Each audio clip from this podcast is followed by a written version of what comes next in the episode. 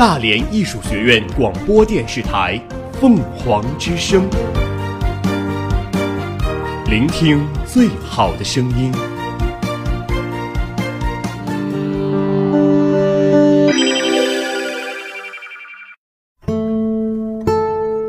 斑斓喧闹的世界里，我们与文字的相识、相知、眷恋与重逢，构成了我们精神世界的宁静、平和、抒发与思考。细雨柔声，续情成集。这里是凤凰之声，呢喃集序。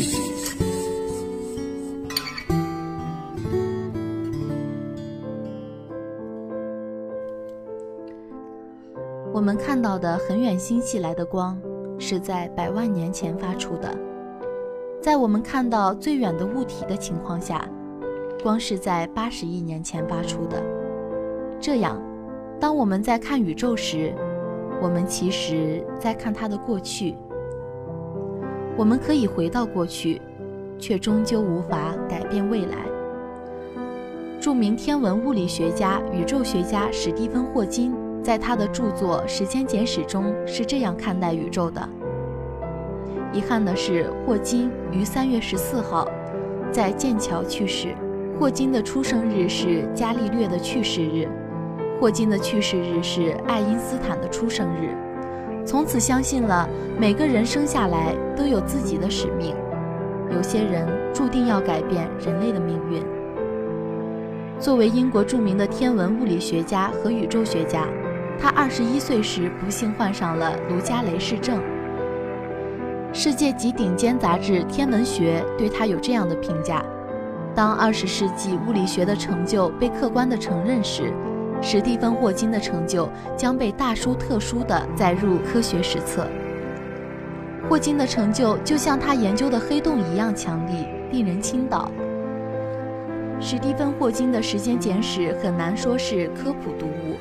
一些物理专业的人也很难看懂，但此书却在全球销售了上千万本。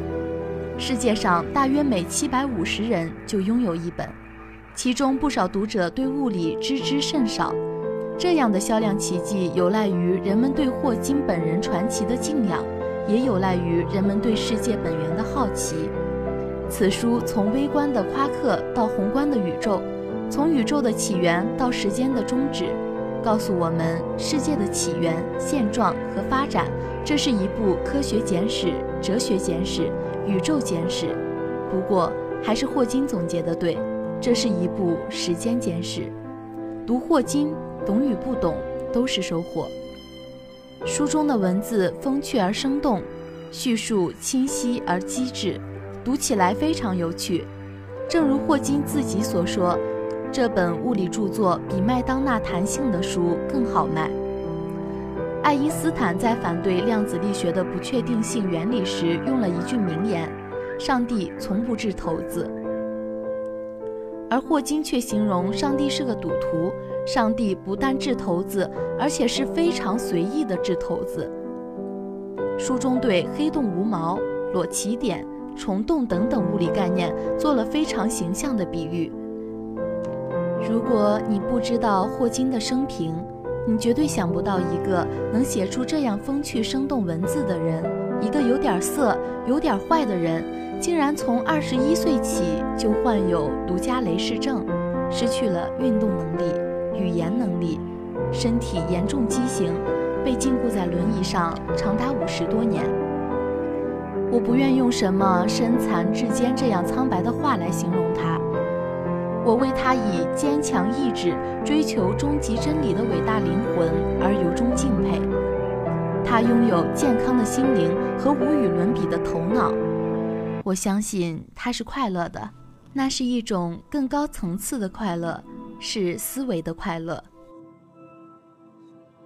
我们生存在一个奇妙无比的宇宙中，只有凭借非凡的想象力。才能鉴赏其年龄、尺度、狂暴，甚至美丽。在这个极其广袤的宇宙中，我们人类所处的地位似乎微不足道，因此我们试图理解这一切的含义。并且了解我们在宇宙中的角色。几十年前，一位著名的科学家做了一次天文演讲，他描述地球如何围绕太阳公转，而太阳又如何围绕着一个巨大的恒星集团的中心公转。我们把这个集团称作银河系。实际上，世界是驮在一只巨大的乌龟背上的平板。这位科学家露出高傲的微笑，然后答道。那么这只乌龟是站在什么上面呢？你很聪明，年轻人。老妇人说：“不过这是一只驮着一只一只驮下去的乌龟塔。”当今大多数人会觉得，把我们的宇宙誉为一个无限乌龟塔的图像相当荒谬。但我们凭什么就自认为了解的更好呢？暂时忘却你所知道的，或者认为你所知道的有关空间的知识。然后抬头凝望夜空，你对所有那些光点作何解释？它们是微小的火焰吗？它们究竟是什么？古人曾努力尝试理解宇宙，但他们还没有发展出我们所知道的数学和科学。今天我们拥有强有力的工具，诸如数学和科学方法的智力工具，以及电脑和望远镜等技术工具。科学家借助这些工具，把大量关于空间的知识拼凑在一起。但是，关于宇宙，我们究竟知道些什么？并且，我们何以得到这些知识呢？宇宙从何处来？它又向何处去？宇宙有一个开端吗？如果有的话，在此之前发生了什么？时间的本质是什么？它会到达一个终点吗？我们能在时间中返回过去吗？而新技术是实现这些突破的部分原因。对我们而言，这些答案有朝一日会变得和地球围绕太阳公转那么显而易见，或变得和乌龟塔一样荒谬。只有时间才能裁决。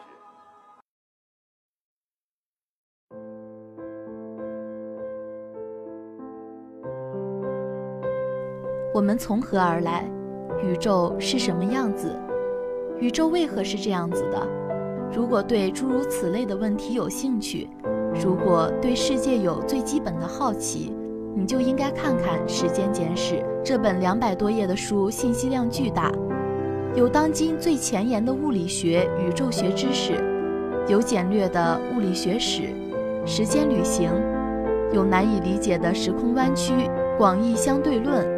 量子力学，还有更难理解的夸克理论、弦理论、膜理论，以及反粒子、暗物质、平行宇宙、婴儿宇宙、湮灭、人存原理、量子纠缠、十一维空间等等。人类生活的宇宙处在一张四维膜上，边上有一张影子膜。人类的宇宙是最高维空间的全息投影。只是我们自以为生活在四维空间里。书中展现的这些场景，比任何神话传说、宗教传奇都要更加绚丽而不可思议。在《时间简史》的想象空间里，《星球大战》《星际迷航》《回到未来》等科幻片儿都是小儿科。这是一本鲜明而刺激、可读性极强的大众物理学读本。自有人类文明以来。人类从未停止过对于世界的探索和解释。各个时期最聪明的那部分人都会争夺对世界的解释权，因为拥有了对世界的解释权，也就拥有了对世界的控制权，也就拥有了至高无上的统治权。文艺复兴以前，世界的解释权大多在宗教和神话那里；文艺复兴时期，涌现了大批聪明人。他们高举理性和科学的大旗，将观测、实验、验证、数学逻辑等引入对自然的研究，奠定了现代科学。因为科学定律得到了观测的验证，并能准确地预言未来，宗教和迷信在世界解释权的争夺中节节败退。即使烧死了布鲁诺，禁言了伽利略，也无法挽回这场败局。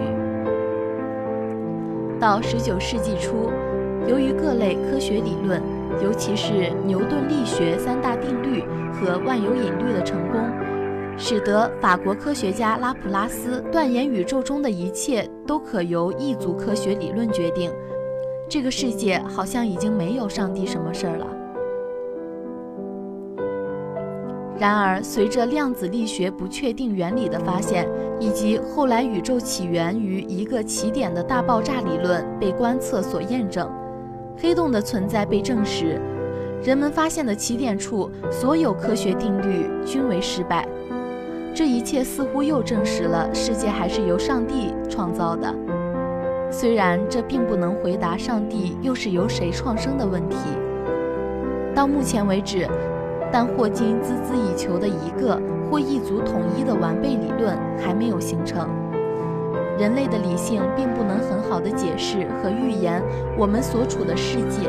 这个世界似乎还离不开上帝的第一推动力和他随意掷出的骰子。或许终有一日，人类的理性找到了那个终极的答案，那将是人类理性的终极胜利。因为那时我们知道了上帝的精神。霍金是个无神论者，他不相信世界上有神的存在。他认为应该用科学的力量揭开宇宙的奥秘。我认为我们将来的确会了解宇宙的起源和结构。事实上，现在我们已经接近实现这个目标了。在我看来，没有任何实现方面能够超越人类的思维。但我在此书中看到了许多科学与宗教相通的地方。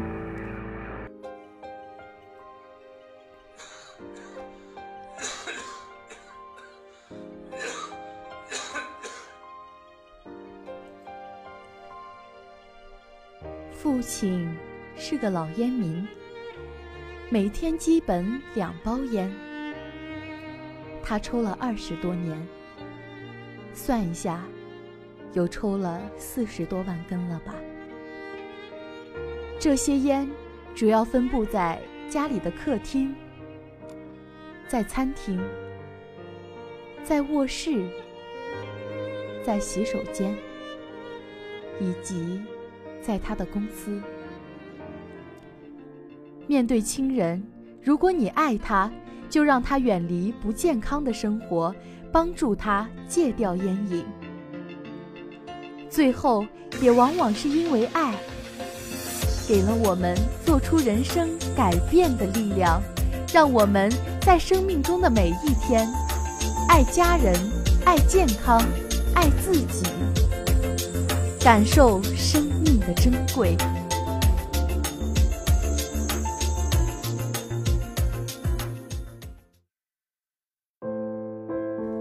在此书中，霍金告诉我们，宇宙可以无中生有的凭空创生，宇宙是完全自足的，没有起点和边界，空间和时间都是有限但没有边界的。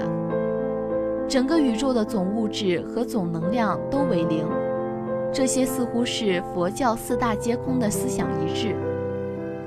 佛教看世界是空的，无所谓有，也无所谓无。宇宙之大，大的超出我们想象的极限。我们所处的太阳系只是银河系的几千亿分之一，而我们的银河系只是我们目前所见宇宙的几万亿分之一。且慢，这些还只是我们能看到的明物质，宇宙中还有比明物质多得多的暗物质。所有这一切和反物质之和都是零，什么也没有。宇宙中能量之多也多得超出我们的极限。太阳每一秒钟辐射到太空的热量，相当于燃烧一亿吨优质煤炭。而我们目前所见的宇宙中有上亿亿个这样的太阳在同时燃烧，而如此巨大的正能量与宇宙中以引力为代表的负能量之和也是零。空生万物，万物归空，科学与禅意如此的相通。佛教的前生来世也是如此，组成我们生命的物质是由基本粒子组成的，这和组成其他动物、植物、岩石、土壤、江河、空气的基本粒子并没有什么区别。这些基本粒子的不同组合形成了世界的丰富多彩，构成目前我们身体的基本粒子，以前构成过其他的动物、植物、岩石、土壤、江河或空气，这些都可能是我们的前生。当我们的生命终结后，这些基本粒子并不会消失，它们又会重新组合成为动物、植物、岩石、土壤、江河。或是空气中的一部分，这些也许就是我们的来世。佛教的轮回包含有科学的智慧。确实，构成我们基本粒子并不会消亡，它们会被循环利用。那些一心想要死后永垂不朽的伟人们，应该会得到些许安慰，尽管这是一种可怜而又可笑的不朽。《时间简史》完全可以当成哲学书来看，它具有影响读者世界观的力量。想想看，我们在宇宙中是那么的渺小。先说空间，布满整个夜空的浩瀚星海，随便一个亮点都比地球要大，大上上万倍，甚至上千亿倍。再说时间，宇宙已经存活了大概一百五十亿年，至少还会存活一百五十亿年。我们的太阳已经生成了约五十亿年，在它膨胀吞并地球，并最终坍塌成一颗白矮星之前，还可以再燃烧五十亿。我们人类的文明史却只有五千年。最后说文明，可以肯定，我们的地球绝对不是宇宙中唯一孕育出智慧生物的行星。从概率上说。宇宙中一定存在有文明程度比我们高出太多的文明，我们与他们的差别，也许比蚂蚁跟我们的差别更大。想到这些，我有种释然的感觉，觉得没有必要把自己那么当回事儿，甚至觉得那些把自己很当回事儿的人确实很可笑。小到平头百姓，大到一国元首，无论你威震天下，或是默默无闻。放在宇宙的时空尺度，我们一样都是卑微的存在。但生命来之不易，特别是我们这样的智慧生命能够存在于宇宙，实在是一件几率小到无法想象的幸运事。在宇宙创生的那一瞬，在那只有上帝知道的那一瞬，无法知道的量子效应造成了宇宙暴涨期的极少的不均衡。这样的不均衡，最后形成了现在的宇宙。而太阳、月亮、地球、大气、水、大分子、细胞、植物、动物、哺乳动物、智人，所有的这些形成都是非常偶然的机遇促成的。这么多小概率的机缘巧合，才使我们来到这个世界。我们很有必要好好珍惜自己，也很有必要好好珍惜身边的人。也很有必要好好珍惜所有的人，也很有必要好好珍惜我们生活其中的大自然，以平等公正对待所有的人，不因权贵而仰视，也不因贫贱而俯视，因为我们整个人类都是宇宙中微不足道的存在，因为我们每个人都是幸运和传奇的见证。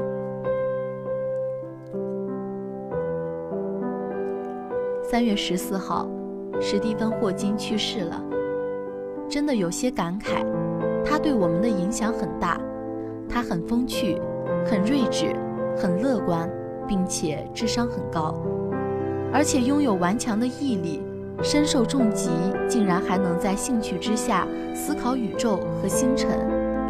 想想去世了，也许是一种解脱，但他确实在人类历史上留下了一种东西，影响了一代又一代的。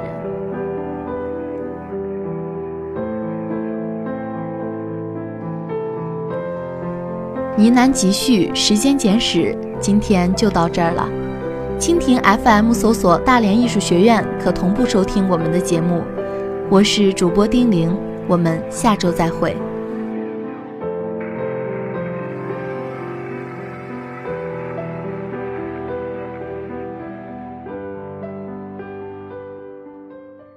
实现中华民族的伟大复兴，是近代以来中国人民最伟大的梦想。